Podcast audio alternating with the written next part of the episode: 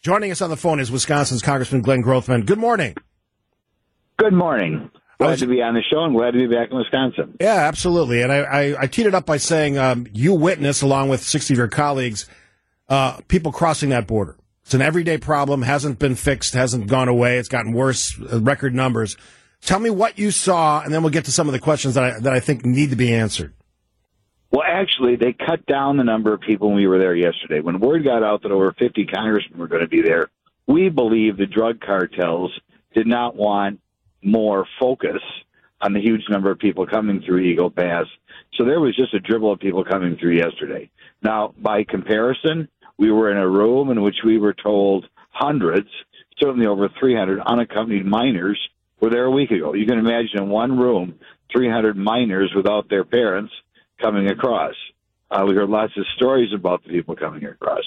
But yesterday, when the word got out that Mike Johnson was leading a delegation of 50 to 60 Republicans there, it shows the drug cartels were able to cut up the spigot just like that. Now, you are right. We are at record numbers now in November. They talk about the number of encounters, which I think is irrelevant. The real question is how many people are coming in the country. Uh, in November, we believe 295,000, which would be an all-time record. We would be surprised if that does not clear 300,000 in December. For the first time, 300,000 people crossing the southern border. I'm sure listeners get tired of saying it's a new record, but it is a new record. And uh, the whole American public ought to be appalled with this. So, as someone who's served in Congress, has dealt with this issue for all the time that you've been there, why are we still talking and not getting a solution for that problem? Which I think most of us, whether you're whatever you are, independent, Republican, Democrat, I think even the president has acknowledged there's a problem there. So why aren't we fixing that problem? Well, he can fix the problem by doing what Donald Trump did and return to the stay in Mexico policy.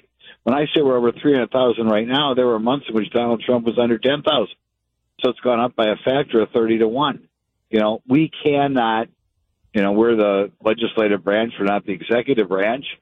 We can't force uh, Joe Biden to turn these people around. We try to apply political pressure.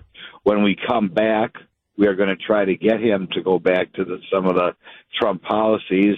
Uh, to a certain extent, we may not fund part of the government.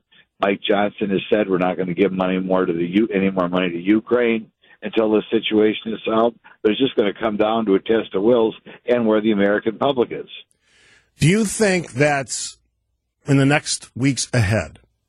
Republicans, your colleagues, Democrats, who you are supposed to be working with, will come to any sort of agreement on the border policy, on these issues, or will this be one of those, well, the election's coming, we'll let the election sort things out and we'll go, we'll work on it after that? Is Where are we at? Well, Mike Johnson says they're reaching out to the to the uh, Biden people all the time. They're trying to meet with them. There hasn't been a lot of progress, I and there hasn't been a lot of progress because I think Joe Biden doesn't want there to be progress. I mean, if you're not going to enforce the border, we're, we're going to find out in December, you can get 300,000 people a month across there. And when you go from under 10,000 under 300,000, it's because Joe Biden, while he may finally acknowledge there's a problem, he doesn't want to do anything about the problem. Okay. What, what would your solution be on the border? If, if you had the, you know, the magic wand here, what would your solution be?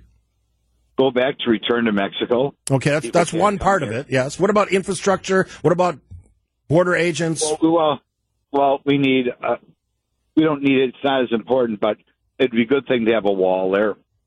What they would call a wall system is what the Border Patrol wants. It'd be good to complete that. Everybody down there, being it Border Patrol or uh, law enforcement for the counties along there, feels that's necessary. We have to make it clearer that people who want asylum, and these are people all claim they want asylum, really have a problem down there. We want to do DNA testing if people come across with minors to make sure that these minors really uh, are connected to the, the people they're coming across with. The allegation there meaning people are, are, are basically paying other people to take their kids across the border. Right, right, right. Under Trump, we did more DNA testing, and sometimes they would find that people said, you know, this is my nephew, this is my son, or something like that, and they weren't. Do you think that? Do you think that these trips You mentioned you were down there a couple days ago. Do you think these trips are, are worthwhile? Well, yes. First of all, some of my colleagues have never been on the southern border. It's important to get them riled up. Second, when we go down there, uh, it gives us an opportunity to publicize exactly what's going down here. Because this is going to come down to a test of wills in January or February, right? I mean, either eventually the Republicans will give in and say the public wants us to fund the Department of Education than they care about the border, or the public's going to tell Joe Biden, you know, we insist that you do something about the border. So by going down there, I, you know, be you know, uh, radio here today. I'll be on a TV station in Green Bay. Uh, you know, I send out tens of thousands of emails explaining what I saw.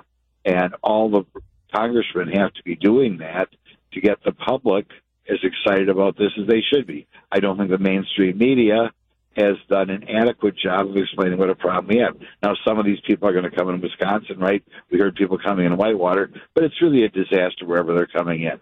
The United States of America cannot take 300,000 people uh, a month. And the human problems, I talked to a, a medical person. Uh, she sees a lot of sexual assaults, including sexual assaults of very young people. So that's a disaster. You don't hear the mainstream media talking about it, but they should talk about it. You mentioned a couple things from the Trump uh, administration uh, one day in Mexico to the wall. He almost also famously said that the uh, the Mexican government would pay for it. That didn't happen, and and we've had some development, some progress on, on a wall. I mean, that's not the the be all end all. But he also had control of Congress for two of the years he was in in in, in office.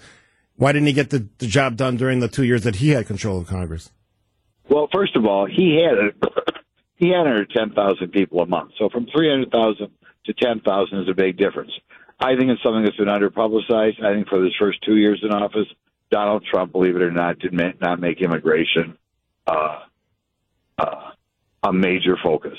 And it wasn't until two years in office, when he first took over, uh, the cartels heard all these stories about how tough he was going to be at the border. And the number of people coming in was very small. Then, when Trump didn't do a lot for the first two years, the number went up. About two years into his term, he had to appoint Steve Miller to be in charge of the wall or in charge of the border, and then things began to drop. But I, I think Donald Trump was a disappointment on immigration for his first two years in office. What do you think of the work of the Secretary of Homeland Security on this issue? Well, horrible. I mean, he's he's the one who's in charge of this, and he really doesn't do anything about it. He's, he works for Joe Biden, and I think their people for political reasons they want to see America change. And one way to see America change is get a couple hundred thousand new people here every month. And I think Mayorkas is in on that. He's kind of a glib guy.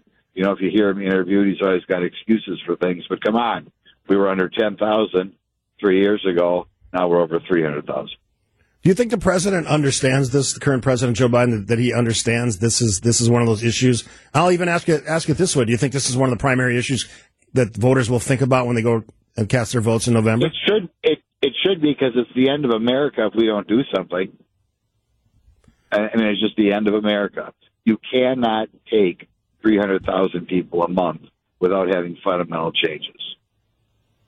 Do you think on the on that border with Mexico, can we institute policy, laws, uh, and support it with security forces and, and, everything we do on the other borders of the United States, including including ports and our on our border with Canada, and make that work efficiently and effectively on the border with Mexico? Can we do the same things? Absolutely. Like I said, we were there three years ago, and that was without a wall. If you do what we were three years ago with a wall, you're that much in better shape. Uh, to give you another idea where Joe Biden is, where we were yesterday, they had concertina wire along the Rio Grande to try to prevent people from coming across. The Biden administration is suing the state of Texas for trying too hard to prevent people from coming here. I mean, not only are not doing more to prevent people from coming here, they're trying to sue Texas to prevent Texas from doing anything to prevent people from coming here. So, you know, and there are people out there. You can find them if you talk to people on Wisconsin Avenue. There are people who don't see a problem with not having a border and letting in, you know, tens of millions of people. They just say, I think they're going to regret it, but they're going to say, well, they're just like everybody else. They just want what's best for their children, you know. Some businesses need more labor, so why don't we just have an open border? Yeah, and I've heard that. I've heard that argument made, but I, I would guess. I would bet money that there's less people saying that today than there were, you know, three years ago. Even even some true, but you- even some Democrats are saying it. They don't they don't want to have people just crossing the border whenever they want to. find a lot of people out there who who don't mind the open border thing, and that's a scary thing. But I think Joe Biden and the people around him, maybe politically they won't say it, but they're they're of that belief. All right, let me Uh, let me wrap with this question. I'm sorry, I, I have to. I have a guest coming, another guest coming up, but I want to. I want to be sh- clear on this. So, do you think in the let's say two to four weeks ahead, there will be some sort of deal in Congress to the president on the southern border policy, immigration? Yes or no? No, No. And if, No. if, if it doesn't get done now, is it dead for this year? No, no. It's, it's a crisis. I think it's much more likely to get done in February than January because I think Joe Biden will hold out as long as he can. That's a fair answer. I always appreciate you taking the time, Congressman Glenn Grothman. Uh, be safe, and we'll talk down the road. Thanks much. All right.